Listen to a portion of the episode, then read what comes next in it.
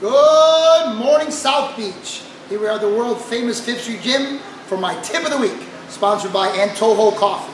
And my tip of the week this week is game plan. At some point, your fighter gets to be more experienced and you can get access. YouTube is such a valuable tool.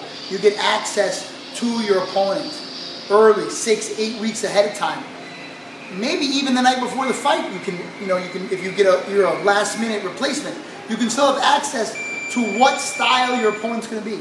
If you have the time, you want to bring in sparring partners that are very similar in height and style, so you could actually practice an actual game plan. You want to look at the film, even if it's one fight, because typically a leopard can't change their spots, and they fight the style that they fight.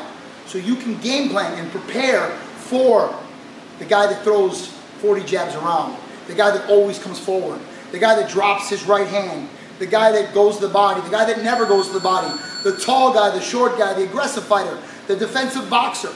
You can prepare for that by getting recruiting, hiring if you have to. Good money. Money is helps. Good money to spend on sparring partners. to get the quality and stylistically the type of sparring partner that's similar to your opponent. Now at high levels, it's very difficult. You're fighting Canelo, for example, to try to find someone that fights like Canelo is going to be very difficult. But you can find someone the size, maybe, the height, the reach, similar style, aggressive body puncher, to give you the most preparation possible. We just came back from fighting for the WBO Intercontinental title, and in Milan, Italy, Danny Scardina is my fighter, 19 0, shooting for 20 0. Fought a guy with over, I think, 30 fights, and he was taller, longer, and a runner. So we specifically worked on only cutting off the ring. I found sparring partners that are taller and longer and run.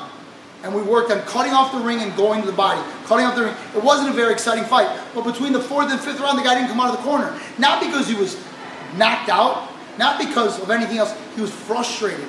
He couldn't get his game plan into effect because of our game plan was in effect. We cut him off at every turn. He never got any momentum. He never felt any accomplishment. He was losing rounds, and you could see the fight slipping away to the point where he just wouldn't come out of the corner.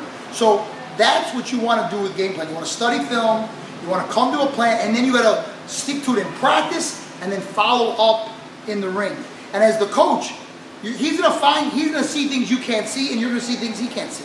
And in the corner, you have to keep it calm and discuss about the game plan. Not just punch more, not just be more aggressive. Address the plan, stick to the plan, and win with the plan. And that is my tip of the week. I am the greatest.